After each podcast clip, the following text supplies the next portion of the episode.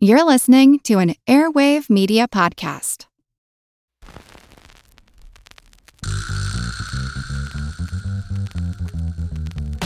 Her Money is supported by Fidelity Investments. We want to inspire you to be in your financial front seat by knowing what you own, what you owe, how to reach your goals, and by having an annual checkup.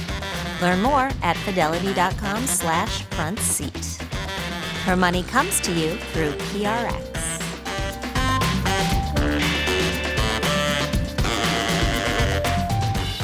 Welcome to the first live Her Money podcast. I am Jean Chatzky. We are in an amazing facility called the PRX Podcast Garage. That's the hashtag PRX Podcast Garage, which is in the Allston section of Boston, which I'm told is not quite Cambridge, but not quite not Cambridge. And we're thrilled to have some of our listeners, our friends, our community in the room with us. So, this is going to be a little bit of a different conversation. We are going to involve some voices that you may or may not have heard before, but we are going to kick it off with Brigitte Madrian. And I first came in contact with Brigitte, I, it must have been a good decade ago, maybe 15 years ago. I, I'm always on the lookout for academic researchers who are really, really smart, particularly about money, and who have insight into what it takes to get people who are human to do the right things as far as our money is concerned. And I don't remember exactly who it was. It was one of your colleagues who I was on the phone with him and I said, All right, who else do I talk to? Because that's always the last question when you're a reporter. Who else should I talk to? And he said, Give Brigitte a call. Brigitte is the Aetna Professor of Public Policy and Corporate Management at the Harvard Kennedy School. Before coming to Harvard in 2006, she was on the faculty at Wharton, the University of Chicago, the Harvard University Economics Department. There's no way that you're this old, by the way. she is also the co director of the Household Finance Working Group at the National Bureau of Economic Research. Thanks so much for being here. My pleasure. Brigitte looks fabulous because she is on her way to the symphony. So she will exit after we do this interview with her husband and head out to hear some wonderful music. But before that, we'll have some amazing conversation.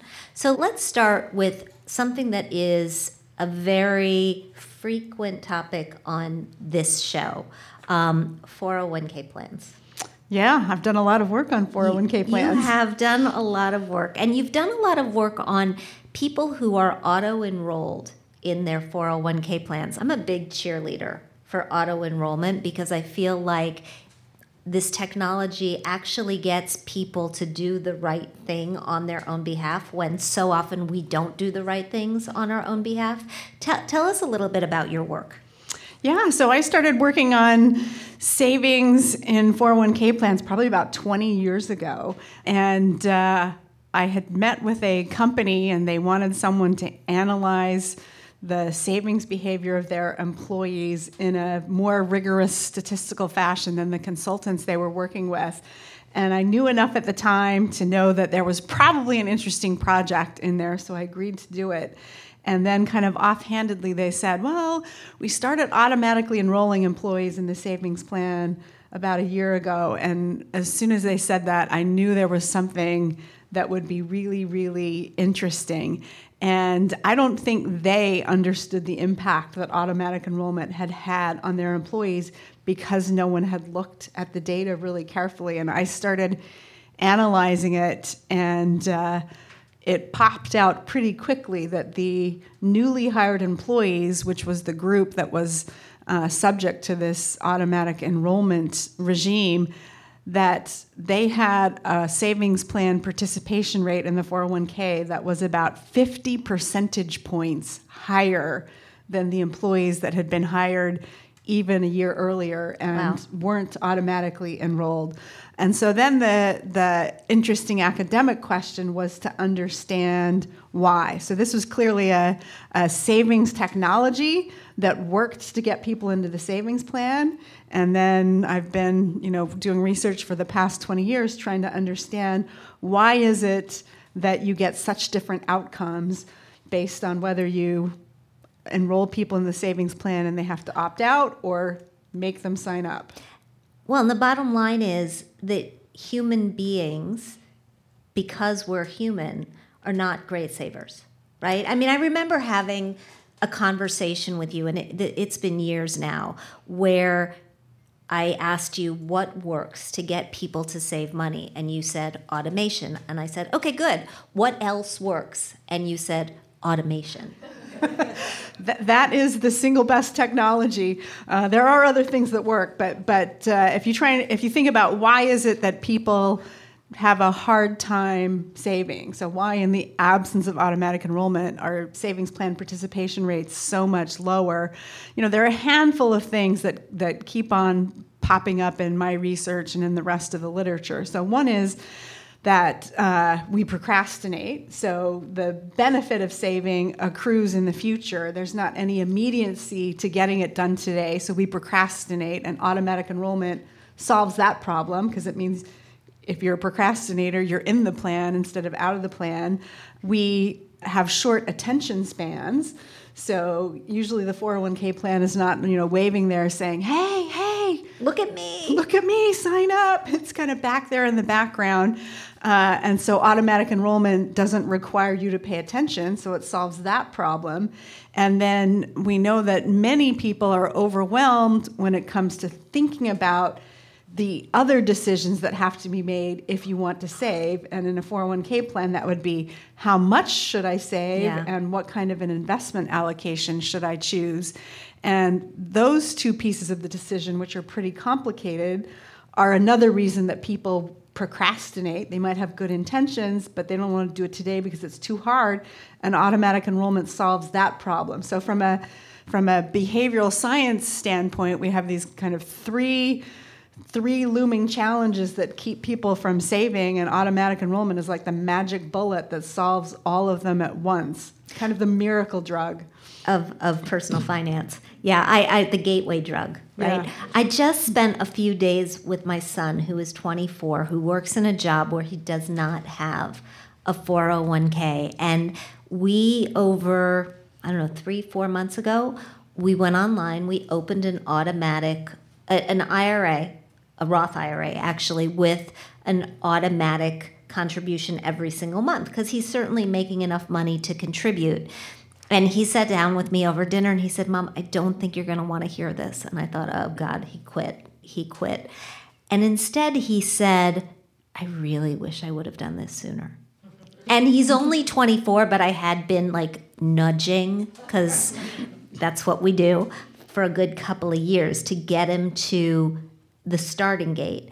So, what do we do for all of those people who are freelancers and entrepreneurs and small business owners who don't have these plans? That is a great question. So, first of all, your son is so lucky to have you as a mother, right? Well, he might disagree occasionally, but thank you. So, my, my daughter, who's 22, a couple of summers ago, she uh, had her first job uh, as a as a researcher over the summer at Boston Children's Hospital, and they automatically enrolled her into the savings plan, and she was so excited because she knew I would be so excited.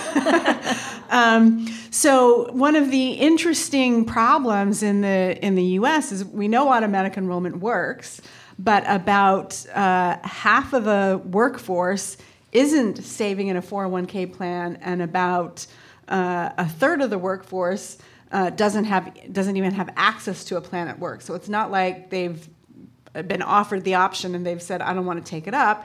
They're in small employers that aren't even offering uh, a 401k retirement plan. So the interesting thing that's going on in the policy world is. Uh, a number of states are now trying to use automatic enrollment to help employees at firms where the firm doesn't sponsor a plan. So the very first one is uh, Oregon. So mm-hmm. a little bit over a year ago, Oregon got its program called Oregon Saves off the ground. Uh, it's being rolled out over the over like a three or four year period. uh, depending on the size of your company. But they started out with some firms that volunteered to be part of an initial pilot. But the, the vision is uh, if you're an employer in Oregon, your employees have to be given the option to save. And if you don't want to offer a 401k plan, they won't force you to do it. They've got the Oregon Saves Plan, and you can just direct employee contributions into the Oregon Saves Plan. You don't have to match it. Uh, but they're setting up an account and requiring you to automatic enroll, automatically enroll employees. And to do it with paycheck withdrawals. And to do it with paycheck withdrawal. Uh, and California, New York, uh, yeah, New York, California is starting in a, in another few weeks. They had an announcement earlier this week, or maybe end of last week, that their um, website was live for doing this, and they're going to start out once again piloting with some big employers. And I think the hope of many of us working in this space is that we'll get some good data from the experiences of states like Oregon and California and, and Illinois and New York that will then inform a national policy, which would, of course, be much more effective. Than state by state Yeah. by state. Unfortunately, what you're seeing in your work, I know, is that automatic enrollment sometimes results in more 401k, what we call leakage. Yeah. So, so can you talk about what leakage is and why it happens? Yeah, so leakage is the term that gets used in the industry when people take their money out of the 401k plan before they hit retirement. So the money is leaking out of the system. They borrow it, Well, they can they can borrow it, but they can also just withdraw. they can also just withdraw it. And the bigger problem is actually with the withdrawals. The the borrowing happens. It's pretty prevalent. About you know in the in the research I've done, about half of the workers we've studied over a seven or eight year period borrow money from their 401k plan. Uh, the reason it's not a huge problem is because you can only borrow if you're still working, and the loan gets paid back through payroll deduction. And for the same reason that payroll deduction works to get you saving in the first place, it works to, to repay your uh, repay your loan. The U.S. is an interesting contrast to many other countries that have um, 401k like retirement systems in that we make it pretty easy for people to access their money before retirement. So, the, in the worst case scenario, you might pay a 10 percentage point penalty, and in some cases, there wouldn't be any penalty at all. In other countries, the penalty rates are much, much higher, like 50%, or you just flat out can't even access the money. the So- taxes are not a deterrent. well, because if you really need the money, 10% isn't, you know, you could, you know, lots of people would take out a loan where the effective interest rate would have the same effect as a 10% penalty. So people think it's really fun to ask personal finance journalists what's the worst financial move you've ever made in your life. I, oh. I can't I can't tell you how many times I've been asked this question, and my answer is always the same. I did that. Yeah. Yeah, I did it in 1987. I left my first job. I didn't understand that I had a 401k, much less what it was or how it worked. And so when I quit my job, I got this nice check in the mail. I, I went shopping. I bought some clothes for my next job. I was very happy. But years later, when I learned, I went back and I figured out how much that money would have been worth, and I was no longer happy. Is is this an education problem? Yeah, so so just to, uh, to make you feel a tiny bit better, you're in good company.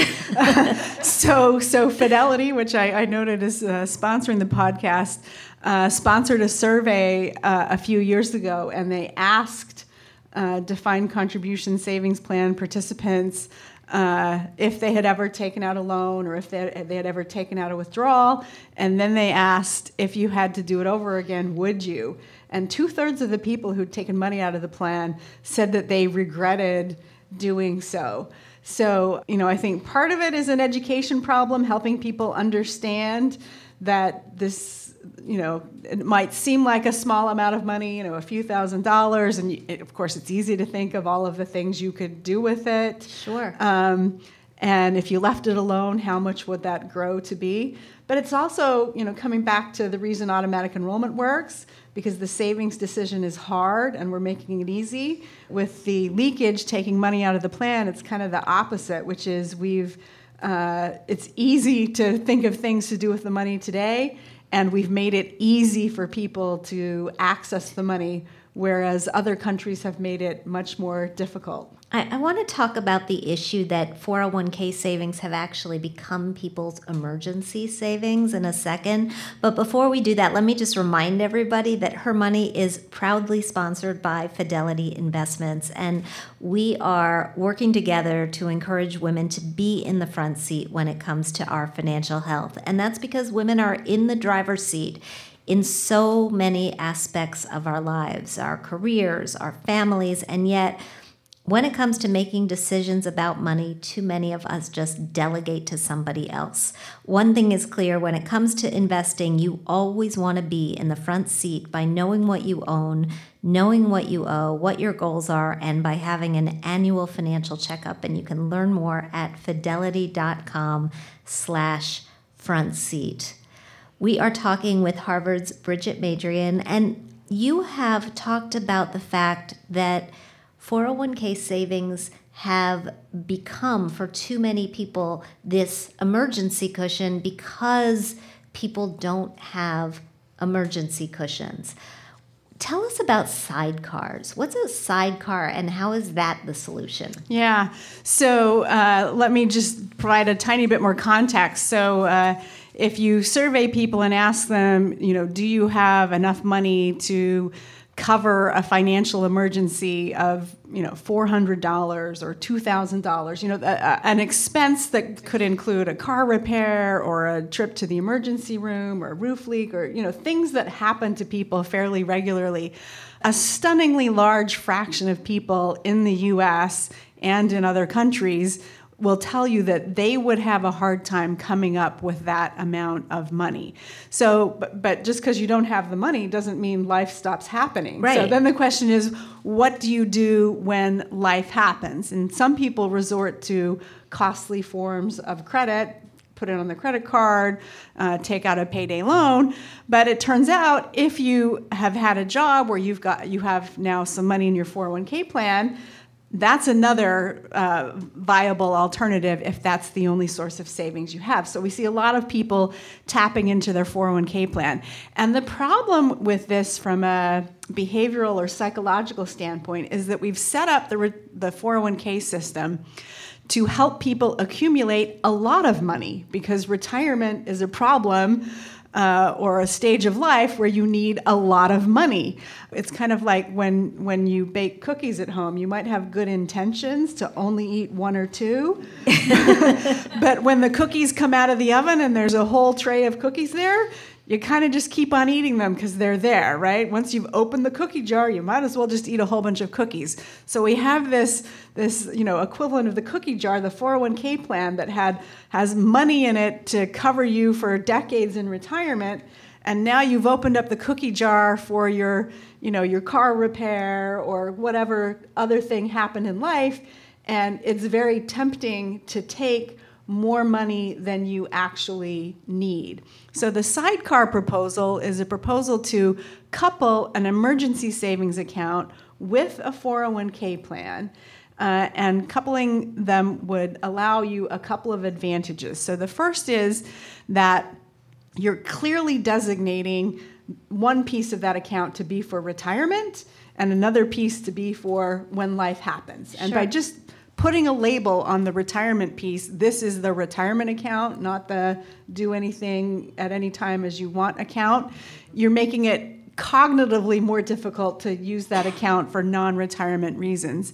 And then you also get this kind of elegance if you can link them together in the right way where you can make it really easy for the consumer from a budgeting standpoint. So just to make the math easy we could take 10% of your pay out of your paycheck every month and we could split it across these two accounts.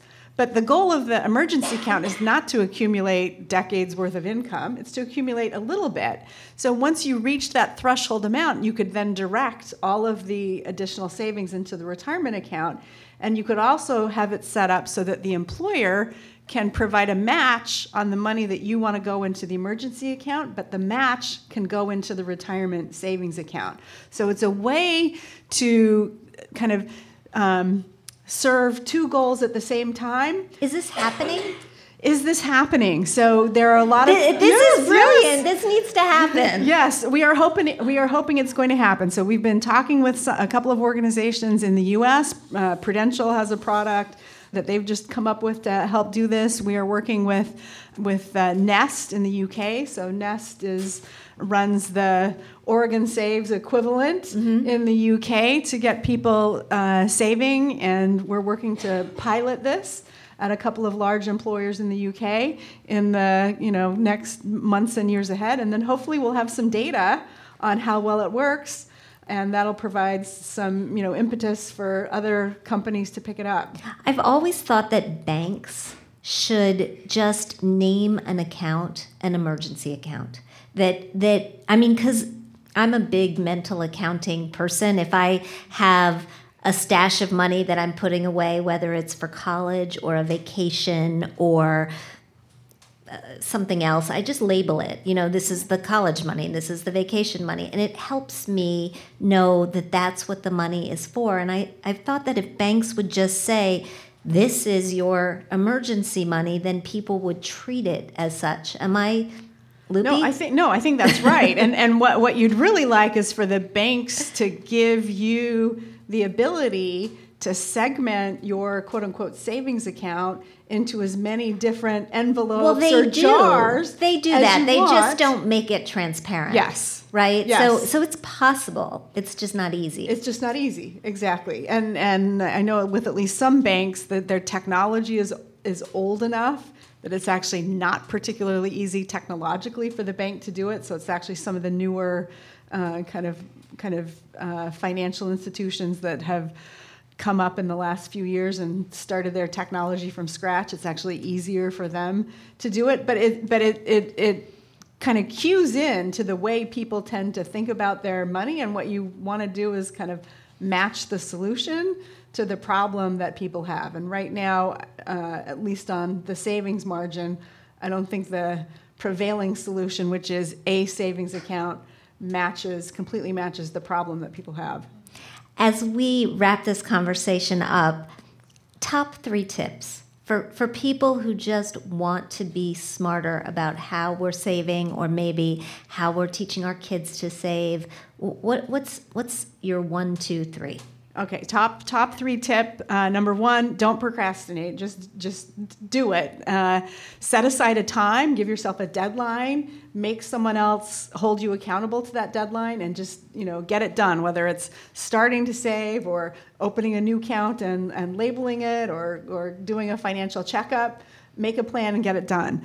Uh, number two is don't let the better be the enemy of the good. So I think a lot of times our procrastination is driven by not knowing what the best course of action is, but not doing anything is almost surely the worst course of action. so don't let the better be the enemy of the good. Do something good and realize that you can go back and revisit it uh, later on. You know, there are very few financial decisions, uh, and at least until you reach retirement, that are irreversible. So, uh, you know, do it today, and then you know, don't be afraid of making mistakes. Everyone makes mistakes with their money. Don't beat yourself up over it, but you know, try and set yourself up so if the mistakes happen, they're just not they're not very big. Even if you pull money out of a 401k. Brigitte Madrian, thank you so much. Big hand for Brigitte. That was terrific. And we are going to bring up Kelly Hultgren and have a little Q&A with our audience, a mailbag, a live mailbag.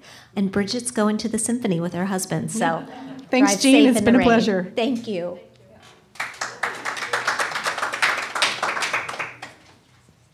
Kelly Hultgren, our producer, Hi. has joined me.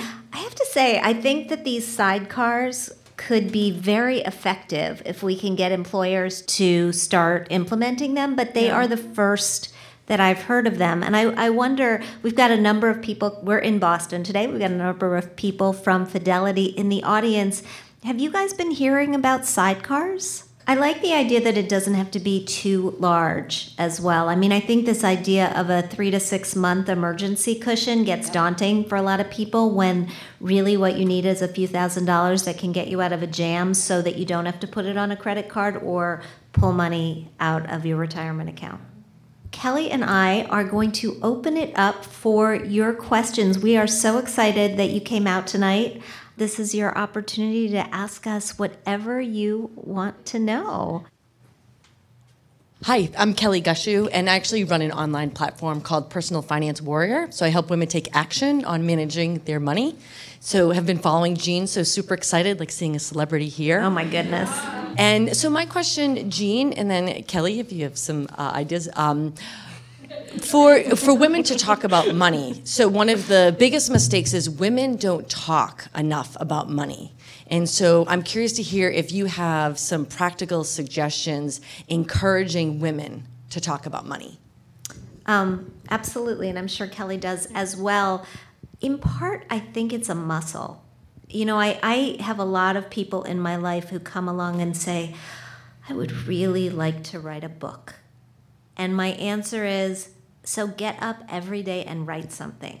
You know, sit down, give yourself an hour, put yourself on the clock. It's not going to be brilliant the first time it comes out, but just make yourself accountable for doing it.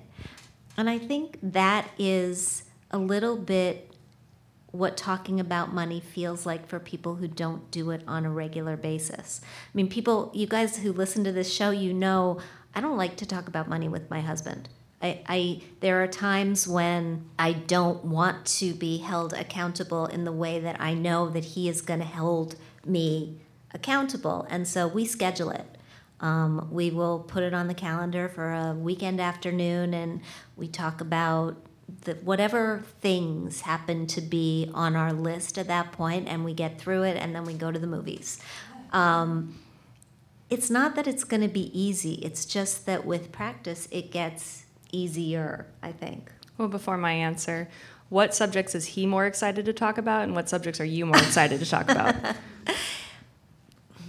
Boy, he is. He's more excited. He likes to get into my business, quite frankly. No, he. I, my husband is. My husband is a. Um, he's a really good problem solver and when i get overwhelmed about money it's usually not money that i'm overwhelmed about it's usually time mm. and so our conversations about money often have to do with well what can you say no to mm. which you know is yes. not my favorite question no. Um, what but we do get into the nitty gritty we get into well, you've only got 55% of your assets in stocks, and I've got 60% of my assets in stocks, and that means I'm more you know aggressive than you are but i'm eight years older mm-hmm. and does that make any sense? And then i'll say well yes because i've got this business that i'm investing in and that counts and so it, it's a little bit of that too. Okay so, my answer to the question, especially for my peer group, is giving a little to get a little. And it's a reporting trick that Jean taught me early on, too. With money, which is such an emotionally fueled subject, I find that it's when I'm vulnerable first and I lead with something that is close to me or something I'm thinking about or something that happened to me, it will most likely lead the other person to share as well because not all people are inquisitive or not all people are comfortable just like leading with their personal details or talking taboos. So showing that like i'm comfortable doing it and hopefully inspiring other people to open up great. Otherwise i just ask. Yeah. And i you know i try and i um, you know it's trial and error. Some questions are too aggressive than others. But i find that like it, you also depend like you just read the audience or you read who you're talking to and see how comfortable they are and where they'll go and just, you know, start somewhere, but giving a little. And I think, too, having a specific time and place where that's what you're going to do is helpful. Yeah. You know, we have these Her Money happy hours, and we have groups of women who often don't know each other. It's better if they don't know each other, come together mm-hmm. and talk about money. And that's the purpose. And so it's pretty easy in those scenarios because you know what you've signed up for. Like now. Julie. So, if I was going to be really smart about real estate, I would wait until I had a 20% down payment and six months of emergency expenses, including all the mortgage payments and all of that stuff. We all live in Boston, and We live in New York. yeah, so you guys have it even worse than we do. Do the rules change when you live in a place where real estate is kind of going out of control, and should we be a little bit more aggressive? Hmm. I think that 20% is a little bit fluid. You know, if you want to buy something, coming up with that 20%, that's a big ask in a city like Boston. If you can get yourself to the point where you've got 10 and you know that you're not overbuying, that you're buying something that is within your grasp to continue to pay for, whether you're in this job or what might be your next job, I think that is an okay thing to do. The other thing that we hear people doing a lot of is buying their second house first, particularly in a city like this in a, or, or in a city like New York, where real estate gets so crazy expensive that people just say, I want to own something. I want to build equity in something. I know that's a smart move for my financial future. If I can't do it in the apartment that I'm renting because I think it's such a non value, I'm going to buy a house on the Cape or I'm going to buy a house somewhere that I know I can afford it, that I know I'll enjoy it, that I know I'll build equity, that I might be able to rent out while I'm not there and continue to rent. It's just sort of a different way of looking at the same at the same issue. I'm just focusing on furnishing my new apartment right now. I have no thoughts on real estate, but I am hearing. So I do have some friends who are looking to buy their second homes. Yeah, and I and I worry. I mean, we're, housing's getting a little soft again. I bought my house in May of 2005, which is about the week before the market peaked. If I sold it today and you added in the improvements I made, I would not get my money out. And I'm not sorry that I bought it.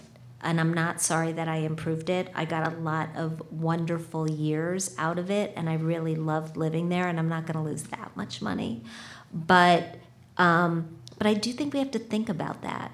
That that it's real estate. Just it doesn't always go up and up and up and up, and so we have to be smart and we have to do a little you know, a little Chip and Joanna Gaines and, and buy the worst house on the best street, um, somewhere where there are good schools, and, and we know that we'll be able to sell it down the road.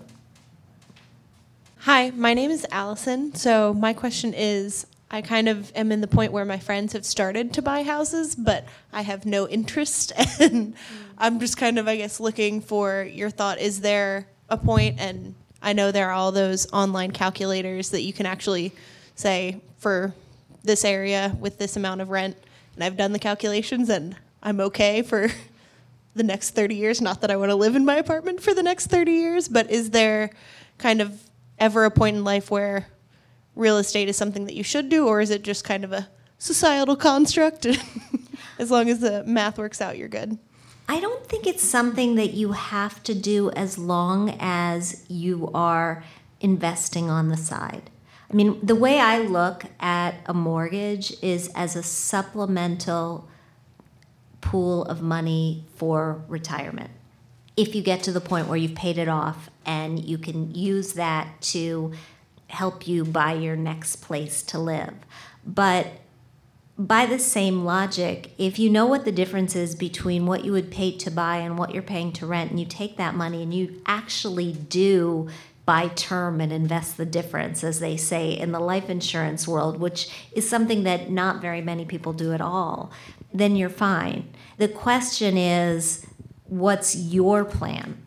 For retirement? What's your plan for where you want to live? If you're thinking that you are, you know, going to up and go someplace, then it doesn't make any sense to buy. And I think, um, I did a book of money rules a number of years ago, and the very first principle over all the rules is that personal finance is more personal than finance. And that's, you know, we don't have to do what other people do. We just have to understand why we're doing what we're doing and if it makes sense for us.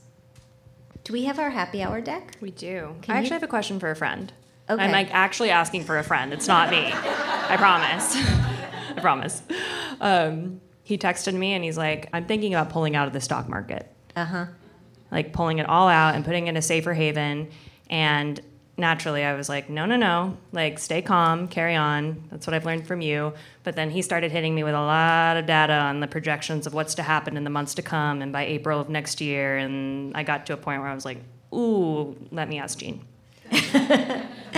I'm not pulling my money out of the market. But I, I get what he's saying, and I do think it's going to get worse. Mm-hmm. But I think that when it gets worse, we will be able to buy more shares at lower prices, and that they will eventually come back. I mean, I wrote this was maybe my worst column ever, but in in 2007, I think, mm-hmm. right before the market started to tumble, I wrote a column for Money Magazine about how I was getting really, really nervous about everything, but I was just gonna not look and go for a run. Mm-hmm. And then everything fell out of the sky. And I thought, okay, I was right to be nervous. But I think I was right to be nervous and I was right to do nothing and I was right to leave my money in and to keep investing and to let it come back. And as long as you believe fundamentally in the underlying strength of this country and the other countries in which you're investing, which means the world, mm-hmm. basically. As long as you're optimistic on America and the world, I think that you have to just stay in and continue knowing that if you've got any money that you need in the next three to five years, that money comes out because it never belonged there. And otherwise, you're diversified, you're allocated, and, and you keep going. Okay. I mean, I could be wrong. Look, I'm not, I am not an amazing stock picker. Um, we know that about me. but I do think that trying to time the markets is just a mistake. And even when things feel as tenuous as they feel now, and they feel as tenuous as I have ever felt them. Really? Yeah. I mean, I, I don't they to you? I mean, I, I think our political land, our political landscape makes me incredibly scared. That yes, that. But I haven't been paying attention as long. You know, like I, I've really only been invested the past five years. So to hear you say that makes me even more scared. I, I think the markets have run up. being too, honest. No, I think the markets have run up too far too fast. Yeah. I think that we are due, overdue for a big correction. Mm-hmm. I think we'll see it, and I think we shouldn't pay that much attention to it. We should just keep, you know, keep investing in good companies, in in thousands of good companies at the same time, knowing that we don't know what's going to be the next Apple or Google or Facebook, but that we Mm-hmm. want to own a piece of all of them. Okay. Thank you. Sure. I'm going to go grab our happy hour deck. Any other questions Yes, before, before Kelly we does do. that? I have a six year old, and I've been squirreling away my money into a 529 plan. I have a life insurance policy on him, one of those where it accrues interest, and later on, I'll be able to take some of that money out as well to help pay for his college. But I'm looking at what I'm not gaining in his 529 plan and looking at what I am gaining in my various IRA and retirement plans. How can I be smarter? How is the money in your 529 invested? Is it an age based portfolio? It is. Is it a conservative age based portfolio? I don't know. Okay, so um, I think if you haven't over the past few years been seriously gaining for a six year old in a 529 age based portfolio, you're probably in the wrong age based portfolio. Um, because the way the 529s are structured, they're portfolios that are set up by the age of the child, but then there are within each age bracket, there's a conservative, a moderate, and an aggressive. And I moved from aggressive to moderate to conservative as my kids got closer to college. So when my kids, and I just did it with the breaks in the school system. So when my kids were in elementary school, I was aggressive. When they were in middle school, I was moderate. And when they were in high school, I was conservative. So I would look, take a look at how those portfolios have been performing over time, and then think about whether you want to shift those assets around a little bit. The other thing to look at is that we know not all 529s are created equal. There's a website called savingforcollege.com that does Morningstar like ratings of 529 college savings plans. And so you can look at the performance of your plan versus other state plans. You're only allowed to make a switch state to state once a year, but the disadvantage of not being in the plan that's specifically for your state is that if there are any advantages, like in New York, we get a tax deduction for contributing to our plan, and some states do matching dollars. If you're not in your state's plan, then you don't get those things, but the performance may actually be so different that it may not matter. You may be better off being in another state's plan anyway. Yeah, sure. You had mentioned before about mistakes. Could you mention what are the three biggest mistakes that you see investors make or that you get asked about?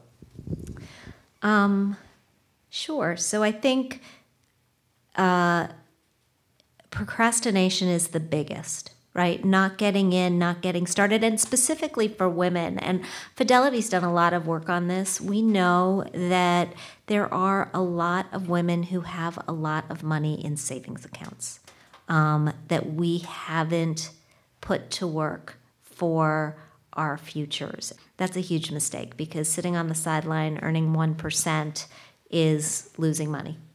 That's big.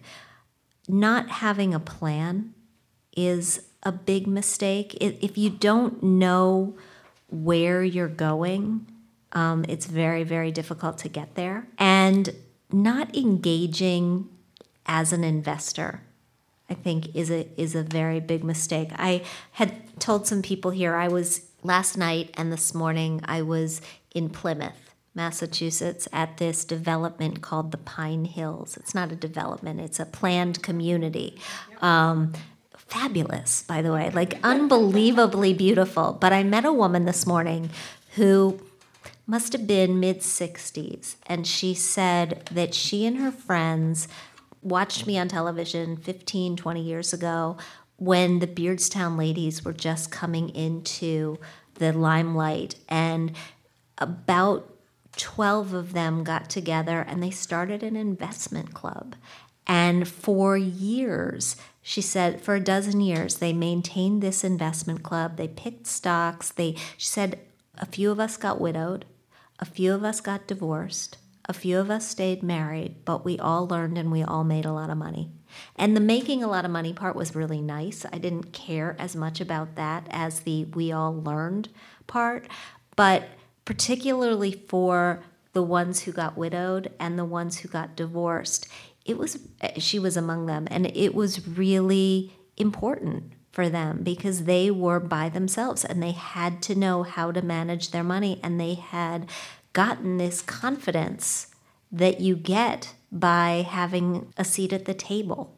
And so not um, not participating i think is a is a really huge mistake sure Hi. Hi. Um, I'm Meredith. I manage a team, and some of them are millennials um, in a previous role, whole range of ages. And some of them, more the younger ones, would ask questions whether I participate in the 401k or the stock plan. Um, and when I've asked HR about, like, is there a basics financial class, they're like, oh no, we can't consult on that, stay away from that. direct them to HR or a financial advisor. Do you know why they don't Yeah. have like a 101 for kids coming out of college? Mm-hmm. Or is it illegal? Or It, it's not illegal, but I do think from an employer's perspective, sometimes it, they feel like it's a liability. They don't want, and I don't know if you work in financial services, in which, no, I think employers often don't want to be in the position of advising. The, the word advice is kind of loaded, and, and they don't want to be in the position of advising their employees. But um, I don't think there is there anything illegal about it. I don't think there's anything illegal about it. And I think if you were to facilitate some sort of a book group, maybe where people got together and and read a particular book and talked about it and learned in that way, or went to a lecture or you know those sorts of things i'm sure that would be really really welcomed from the people on your team i think they're looking for mentorship and they're looking for for guidance clearly. Fabulous. Thank you so much and thanks, to all of you for coming and for Yes, participating thank all of you. there is more wine and more cheese and more food and um, we're just thrilled to have you as part of our community. So thank you so much. Thank you.